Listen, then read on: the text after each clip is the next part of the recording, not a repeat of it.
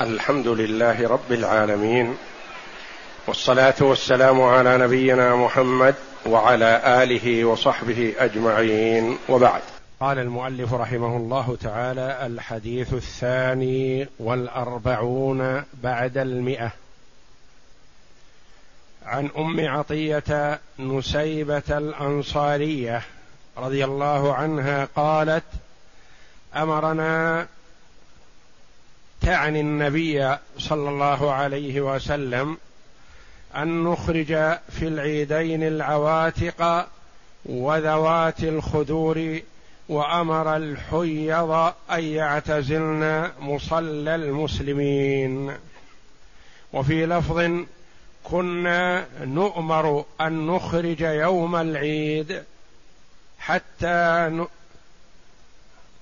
كنا نؤمر أن نخرج يوم العيد حتى نخرج البكر من خدرها وحتى نخرج الحيض فيكبرن بتكبيرهم ويدعون بدعائهم يرجون بركة ذلك اليوم وطهرته.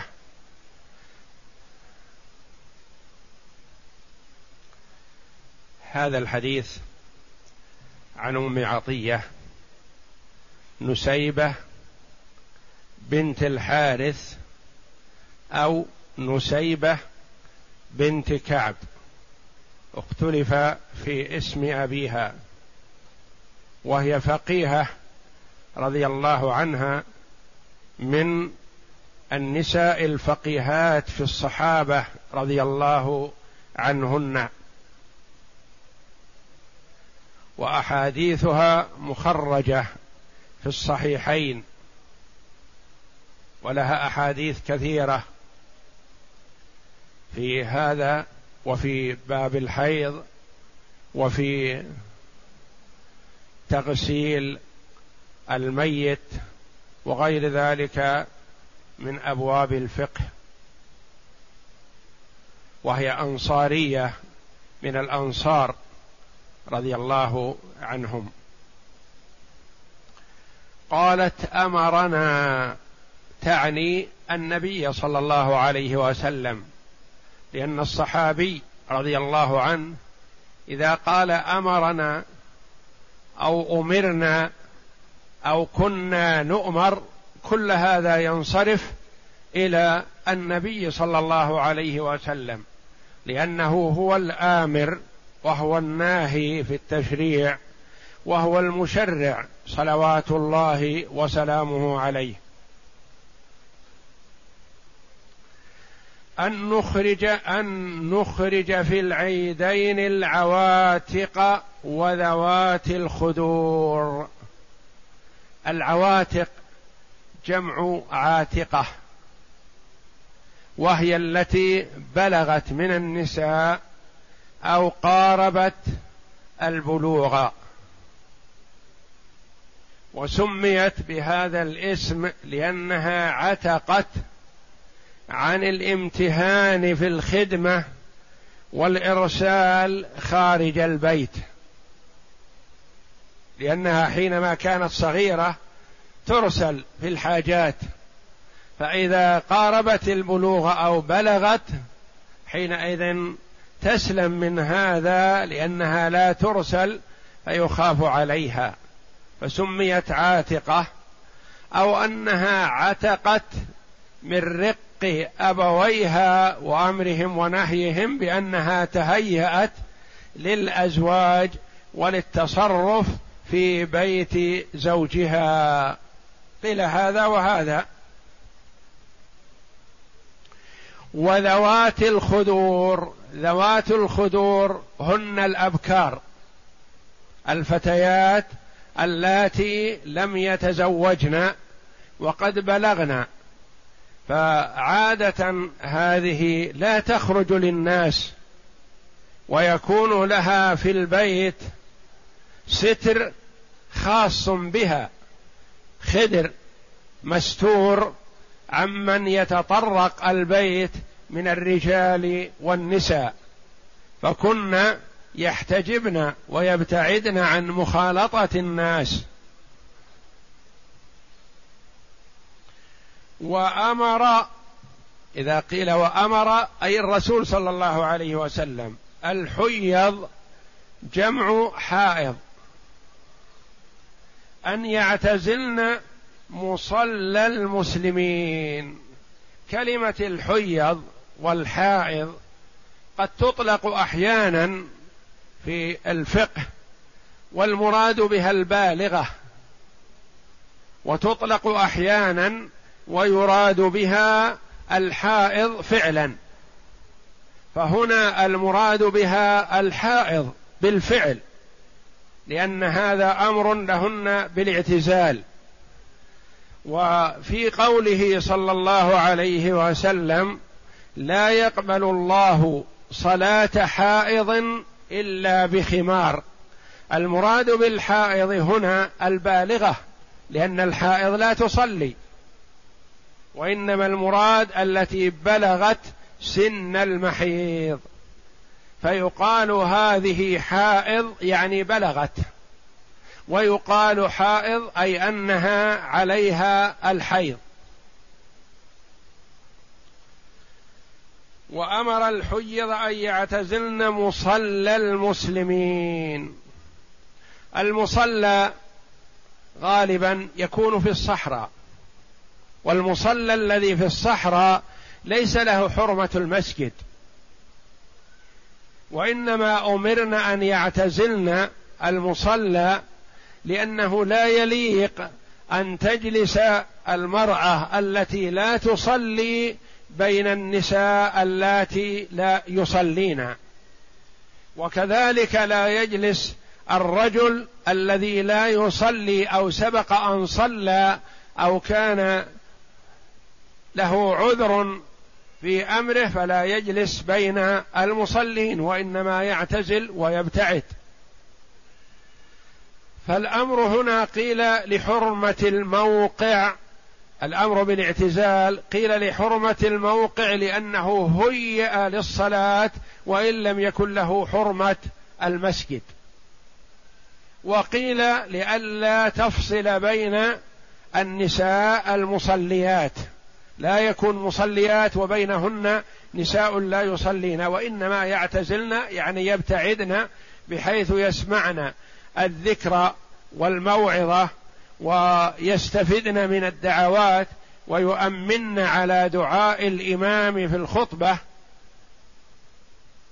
ويشهدن الخير ولا يؤثرن على المصلين من النساء المصليات فيفصلن بينهن.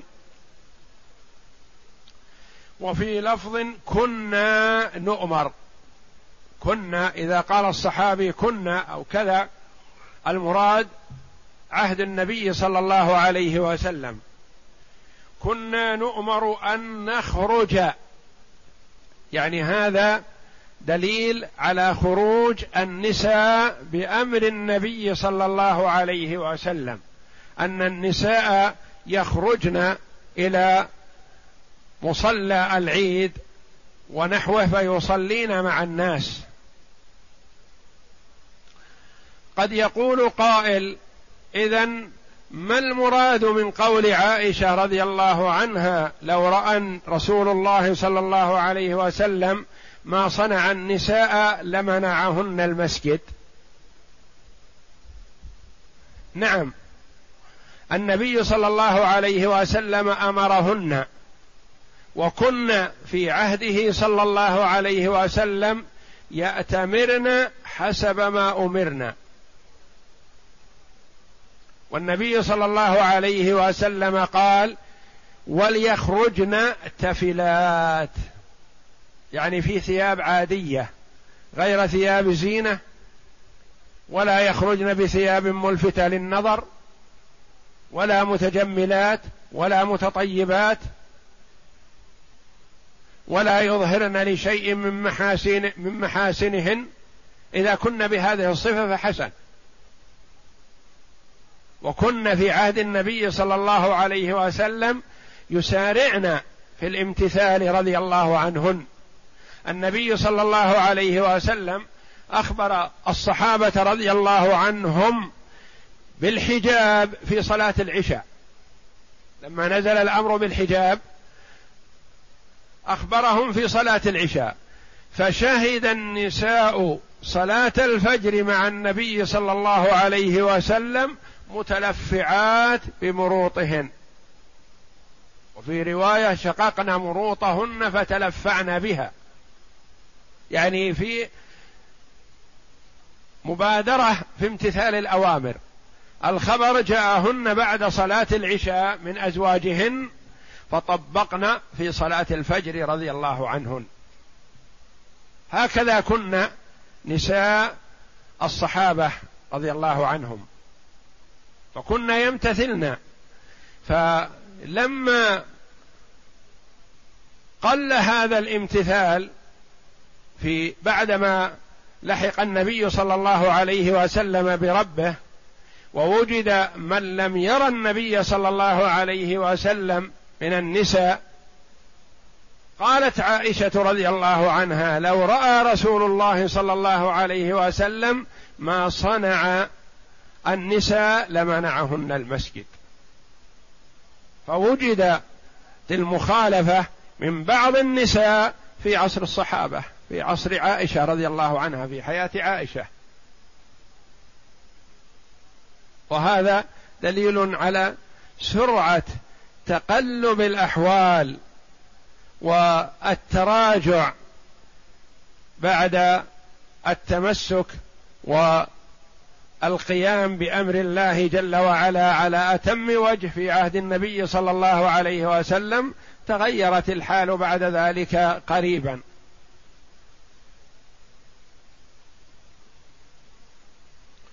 كنا نؤمر أن نخرج يوم العيد يعني يخرجن للصلاة حتى نخرج البكر من خدرها. البكر الفتاة التي لم تتزوج.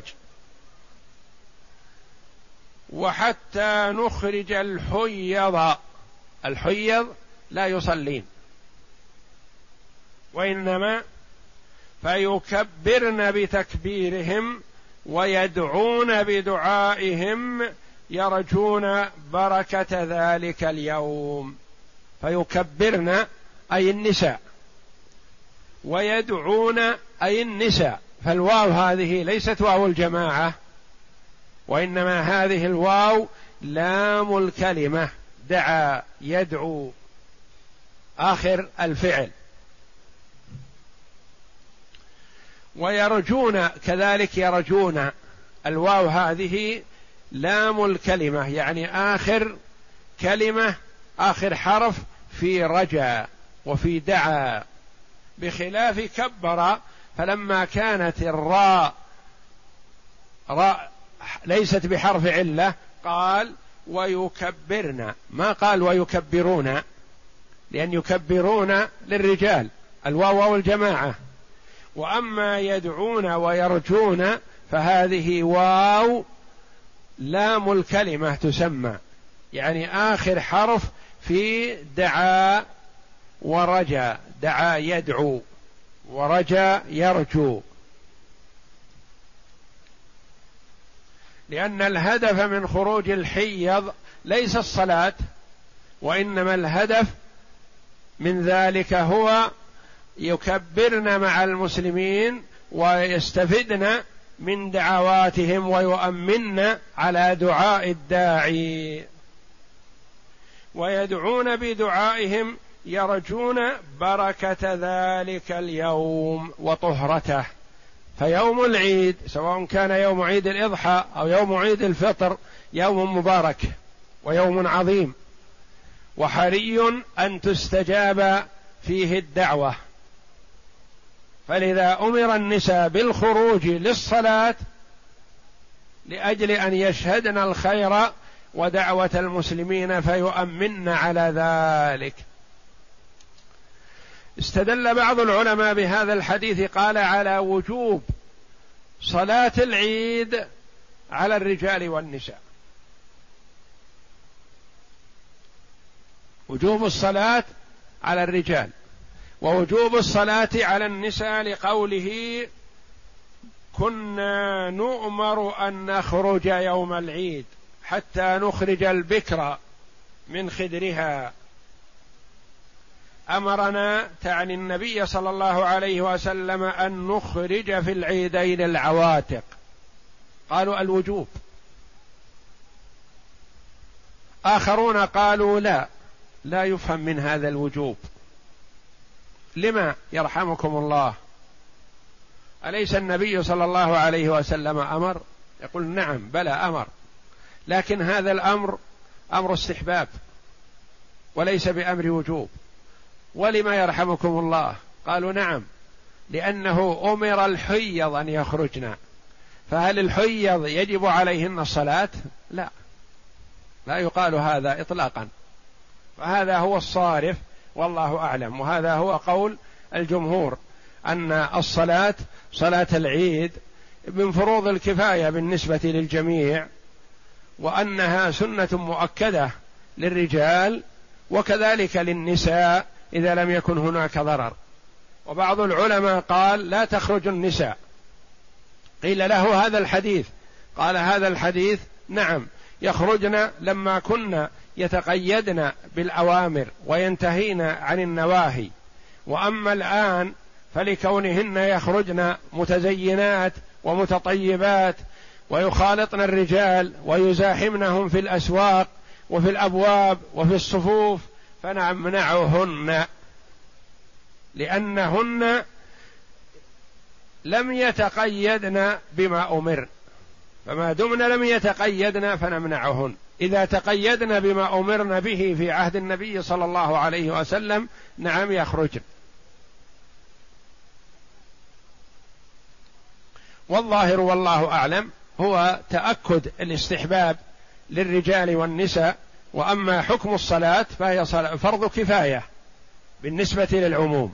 وأما للأفراد فهي سنة مؤكدة وليست بواجبة لكون هذا الأمر أمر فيه الحيض ولأن النبي صلى الله عليه وسلم لم يذكرها للأعرابي الذي يسأل عن الصلوات التي تجب عليه وإنما ذكر الصلوات الخمس فقط دون العيدين ودون الوتر ودون غيرها من صلاة النافلة.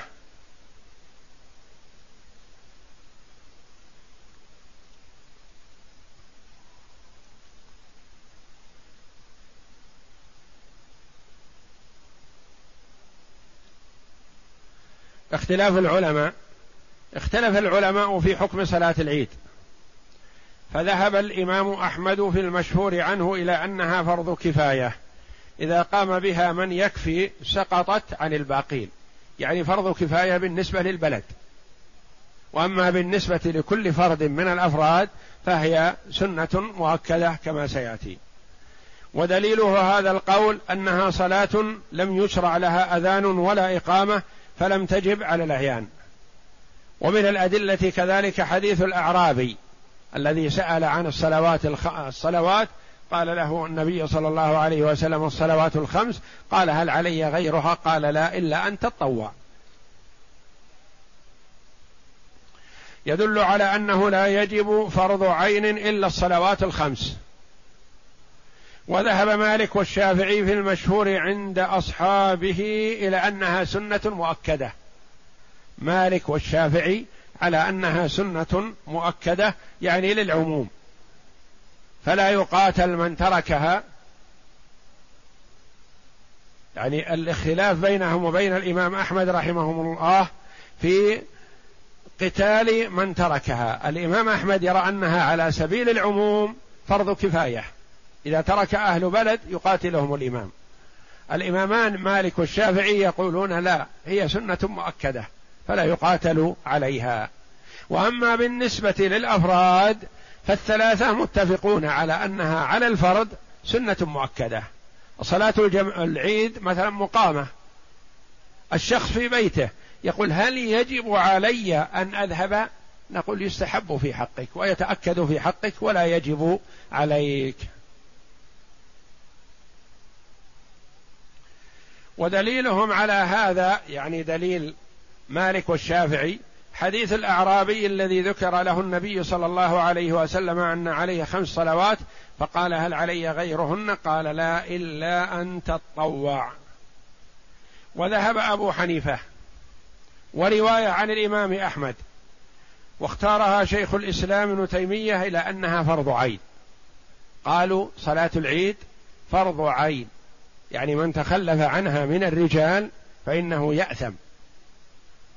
وكذلك يرى شيخ الإسلام أنها فرض على النساء إذا لم يكن هناك مخالفة. ما دليلهم؟ أبو حنيفة ورواية عن أحمد اختارها شيخ الإسلام. دليلهم على ذلك قوله جل وعلا فصل لربك وانحر قالوا هذه في صلاة العيد. فصل لربك صلاة العيد. وانحر اذبح الأضحية. وقد قال بهذا جمع من المفسرين رحمهم الله أن المراد بهذه الصلاة هي صلاة العيد. والجمهور على أن المراد بهذه الصلاة الصلوات كلها. صلاة الفرض وصلاة النافلة. يعني اجعل صلاتك لله وذبحك لله. فالله جل وعلا قرن الذبح مع الصلاة التي هي حق الله جل وعلا. دليل على أن الذبح لغير الله شرك شرك أكبر. كما أن المرأة إذا صلى لغير الله جل وعلا فقد أشرك. فإذا ذبح لغير الله فقد أشرك. فالذبح لغير الله سواء كان هديا أو أضحية أو دجاجة أو ديك أو تيس أو أي شيء يذبح على اسم غير الله جل وعلا فذلك مخرج من ملة الإسلام. لأنه كفر وشرك بالله. والله جل وعلا يقول قل إن صلاتي ونسكي ومحياي ومماتي لله رب العالمين قالوا نسكي ذبحي فمن ذبح لغير الله شيئا مما يذبح فإذا سمى عليه اسم غير الله سمى عليه شيطان أو ملك أو شخص مجهول أو نحو ذلك فذلك شرك أكبر مخرج من ملة الإسلام والعياذ بالله. فهذه الآية استدل بها بعض العلماء على أن المراد صلاة العيد والذبح الأضحية والجمهور على أن المراد بها الصلوات مطلقة فرضا كانت أو نفلا عيدا أو استسقاء أو جمعة وغير ذلك. قل إن صلاة فصل لربك يعني اجعل صلاتك لله جل وعلا ونحرك له يعني ذبحك له. ومن الأدلة كذلك قوله جل وعلا قد أفلح من تزكى وذكر اسم ربه فصلى. قد أفلح من تزكى. وذكر اسم ربه فصلى. قالوا هذا دليل على صلاة العيد. أفلح من تزكى وذكر اسم ربه فصلى يعني صلاة العيد. وبهذا قال بعض المفسرين. في بعض أقوال المفسرين أن المراد بالصلاة في هاتين الآيتين صلاة العيد. ولأمره بخروج العواتق والمخدرات وأمرهم بصلاتها من الغد حين لم يعلموا برؤية الهلال إلا بعد انتهاء وقتها. في أحد الأعياد جاء أناس ظهرا إلى النبي صلى الله عليه وسلم فشهدوا أنهم رأوا الهلال العيد البارحة. والنبي صلى الله عليه وسلم قد أصبح ومعه الصحابة صيام. لأنهم لم يروا هلال شوال يوم الثلاثين من رمضان أو الأول من شوال فأصبحوا صائمين. فجاء أناس بعدما ارتفع النهار يعني قرب الظهر فقالوا فشهدوا عند النبي صلى الله عليه وسلم أنهم رأوا الهلال الليلة الماضية. فأمر النبي صلى الله عليه وسلم الناس بالفطر وأمرهم أن يخرجوا لعيدهم من الغد. قالوا هذا دليل على وجوب صلاة العيد. وليس هذا بصريح بل هذا يدل على آكديتها ويدل كذلك على أنها قد يؤخذ منه أنها فرض كفاية يعني أنها من شعائر الإسلام الظاهرة فتصلى ولو فات وقتها. ذلك أنه فات وقتها في اليوم الأول فلم يصلها عليه الصلاة والسلام بعد الظهر وإنما أمر أن يخرجوا لها من الغد. والأمر في هذا في كل هذا الأدلة يقتضي الوجوب وكذلك مداومته عليها وخلفاؤه من بعده. هذه الأدلة استدل بها من قال بوجوبها وأجوبتهم. أما حديث الأعرابي فليس فيه ما يدل على عدم وجوبها لأنه سؤاله للنبي صلى الله عليه وسلم وإجابته إياه بصدد ما يتكرر في اليوم والليلة من الصلوات المفروضات. لا ما يكون عارضا لسبب كصلاتي العيدين اللتين هما شكر لله تعالى على توالي نعمه الخاصة بصيام رمضان وقيامه ونحر البدن وأداء المناسك. وشيخ الإسلام ابن تيمية رحمه الله يميل إلى وجوبها على النساء. لظاهر الحديث هذا الباب أنه أمر النساء أن يخرجن وخاصة العواتق وذوات الخدور. لكن قد يصرف هذا الأمر الأمر الحيض بالخروج لأن الخروج ليس لهدف الصلاة فقط وإنما لحضور الدعاء والتأمين عليه والاستفادة من الخير الذي يحصل في هذا اليوم. ما يؤخذ من الحديث؟ وجوب صلاة العيد حتى على النساء في ظاهر الحديث أمره. على شرط الا يخرجن متبرجات متعطرات لورود النهي عن ذلك. فالأحاديث الواردة في النهي عن هذا كثيرة. ولعله مستحب في حقهن ويكون أمرهن من باب الحظ على فعل الخير. وهذا هو لعله هو الراجح والله أعلم أن الأمر للاستحباب.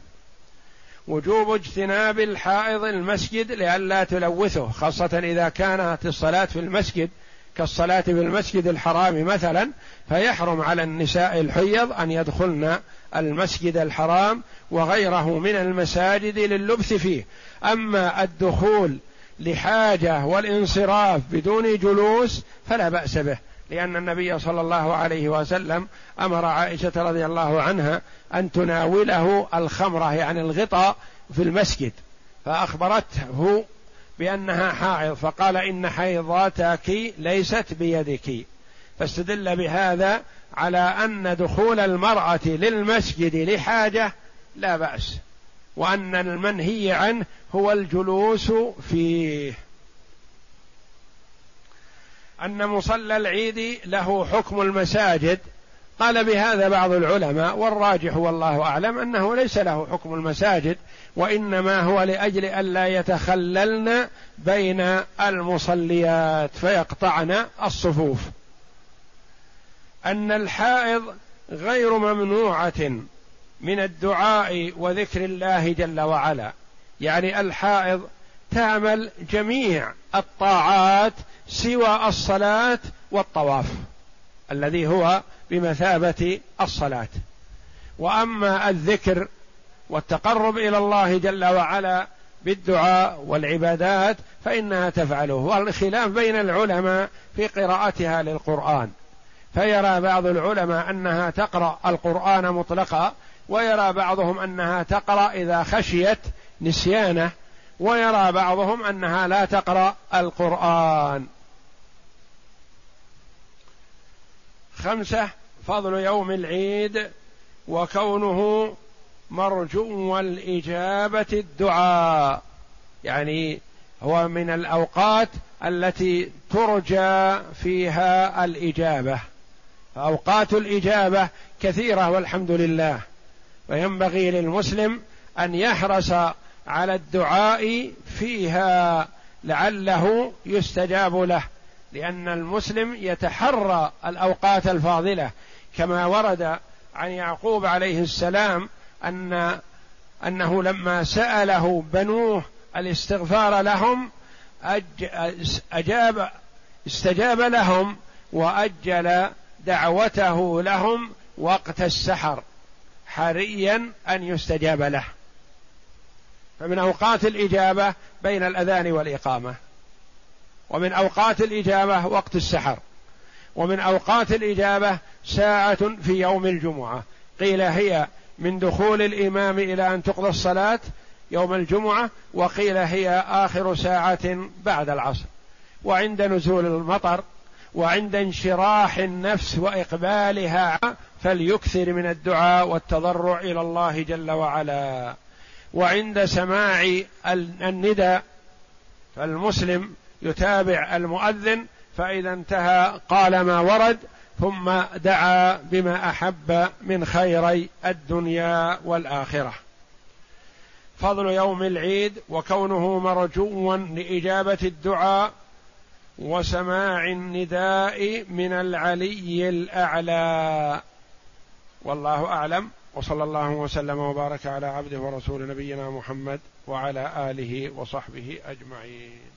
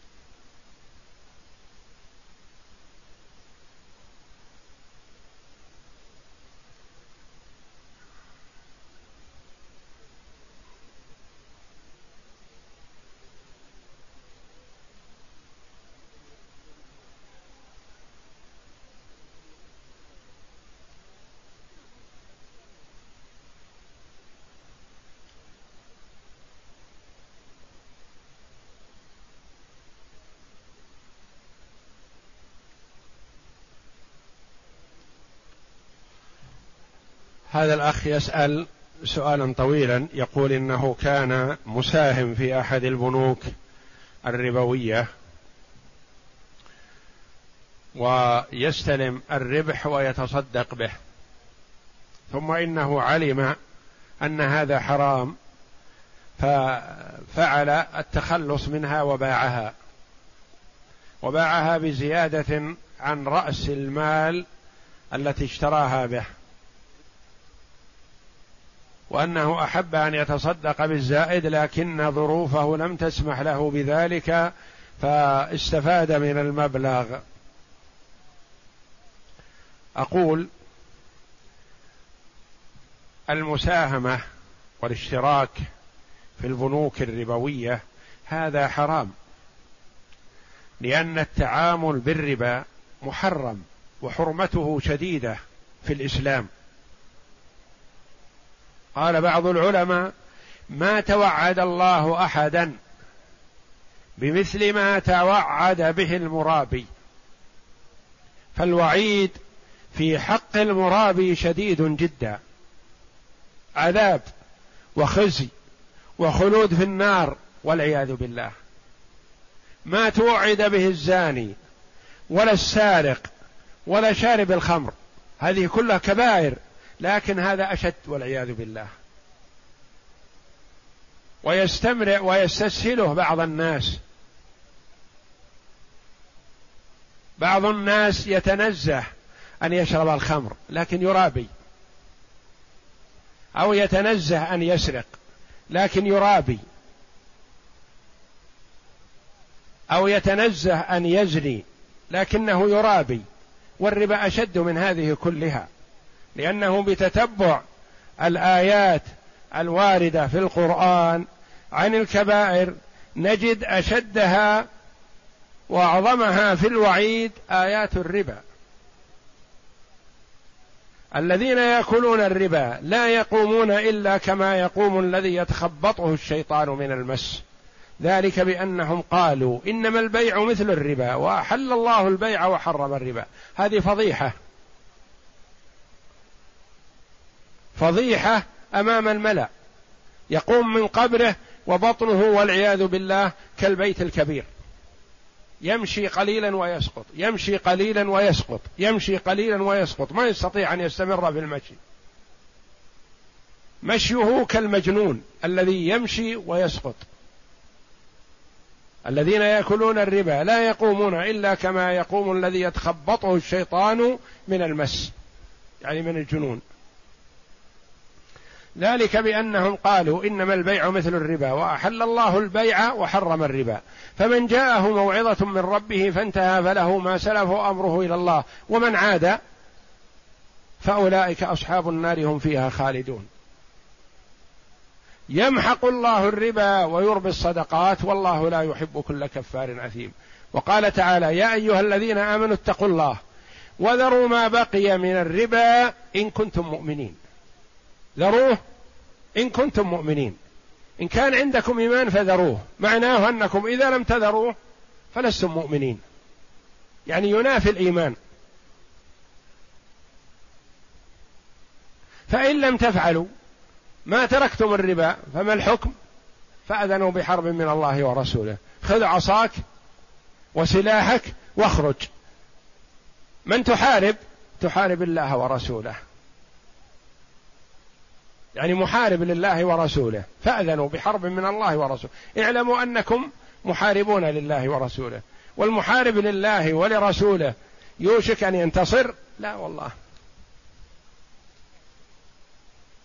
هل يستطيع أحد أن يحارب الله جل وعلا؟ فأذنوا بحرب من الله ورسوله. ثم تلطف جل وعلا بعباده فقال فإن تبتم فلكم رؤوس أموالكم. لا تظلمون ولا تظلمون. هذا الذي تاب من الله عليه بالتوبة والحمد لله ليبشر بالخير وعليه أن يأخذ رأس ماله فقط ويخرج الزائد. وليس المراد أنه صدقة كما قال في السؤال الأول في أول السؤال قال آخذ الربح وأتصدق به. لا هذا ليس بصدقة. لأن الله جل وعلا طيب لا يقبل إلا طيبا وإنما هذا يسمى تخلص من مال حرام. فالله جل وعلا يأجره لا على صدقته وإنما يأجره على التخلص من المال الحرام. إذا علم منه الصدق في الرغبة هذا تخلص من المال الحرام ينفقه في مصالح المسلمين. يعطى للفقراء للمساكين للمجاهدين في سبيل الله لنشر العلم لبناء المساجد ونحو ذلك. هذا على سبيل التوبة. أما إذا كان على سبيل الاستمرار فهو حرام ولا يجوز. وإنما عنده مال حرام لا يعرف أصحابه. إذا عرف أصحابه رده عليهم. وإذا لم يعرف أصحابه فحينئذ يتخلص منه بأي وسيلة من وسائل التخلص. تقربا إلى الله جل وعلا بالتخلص لا تقربا إلى الله بالصدقة.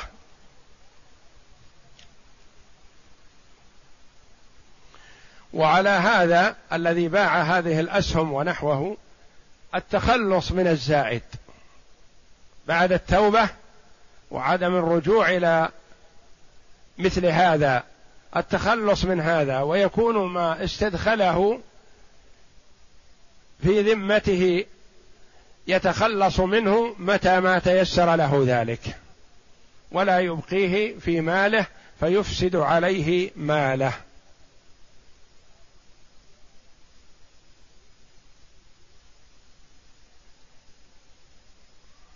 ما حكم العمل في البنوك الربوية؟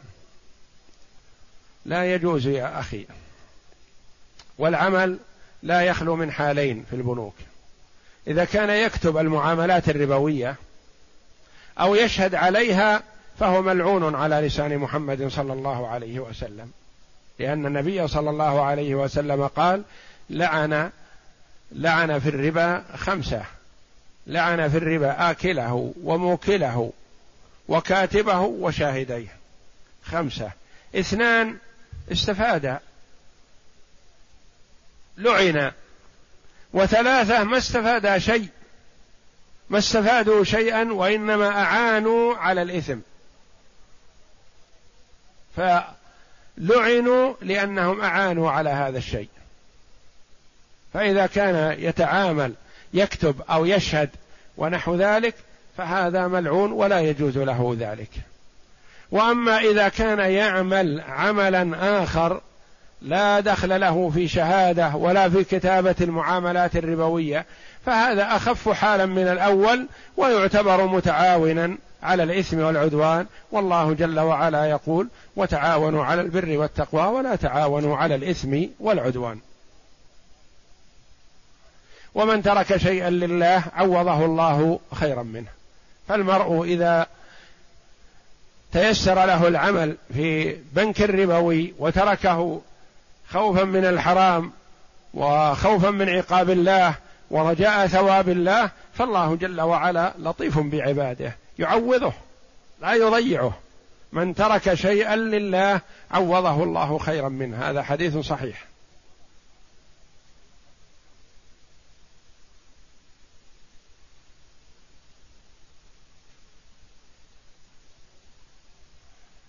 يقول تقليم الأظافر بعد الوضوء. هل ينقض الوضوء؟ الجواب لا. لا ينقض الوضوء.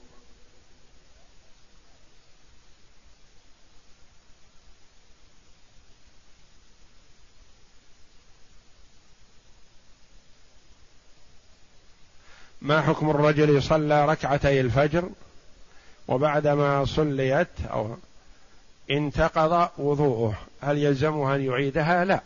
هي وقعت في محلها ووقتها فإذا توضأ يصلي الفريضة. إلا إن كان وضوءه خارج المسجد مثلا خرج للوضوء ثم عاد إلى المسجد فإنه يصلي تحية المسجد.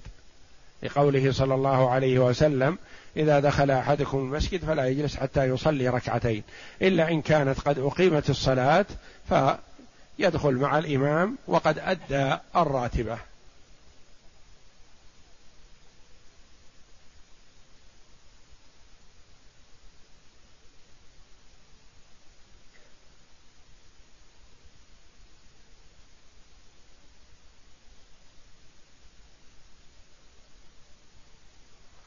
المريض الذي لا يستطيع أن يتحكم في خروج البول والغائط هل له أن يجمع بين الصلاة دائما حيث أن الطهارة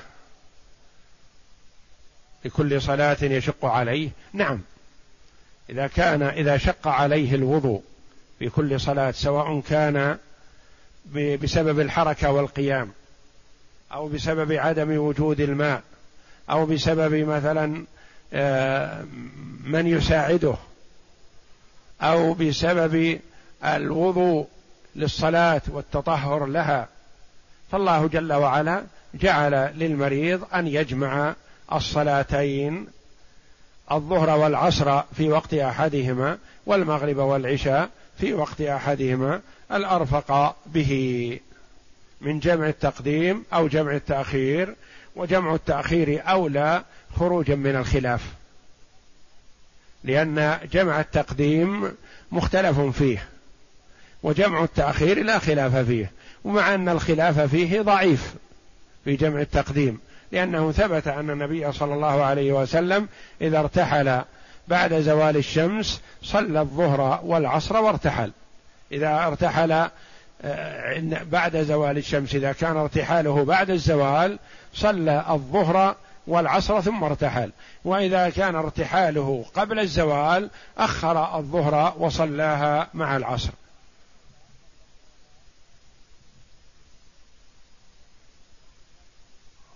إذا كان المريض لا يضبط الصلاة فما الحكم؟ لا يكلف الله نفسا إلا وسعها. إذا كان يدخل في الصلاة ثم يسهو ويتكلم ينصرف من صلاته لا يدري فلا حرج عليه ولا إثم عليه لأن هذا خارج عن طاقته. وإذا كان ممكن أن يصلي مع أحد مثل الرجل يصلي مع ولده ويتابعه أو المرأة تصلي مع ابنتها أو صاحبتها أو أختها أو جارتها أو نحو ذلك فحسن. إذا كان هذا يساعدها أو يساعده على الضبط. فيصلي مع أحد.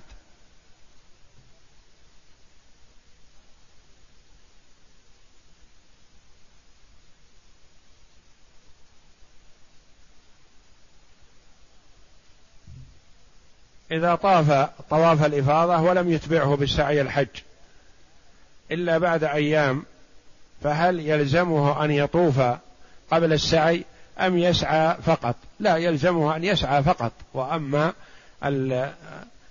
المتابعة والموالاة بين الطواف والسعي ليست بواجبة وإنما هي مستحبة. يستحب للإنسان إذا طاف أن يسعى فإن أخر السعي فلا حرج عليه إن شاء الله. والله أعلم وصلى الله وسلم وبارك على عبده ورسول نبينا محمد وعلى آله وصحبه.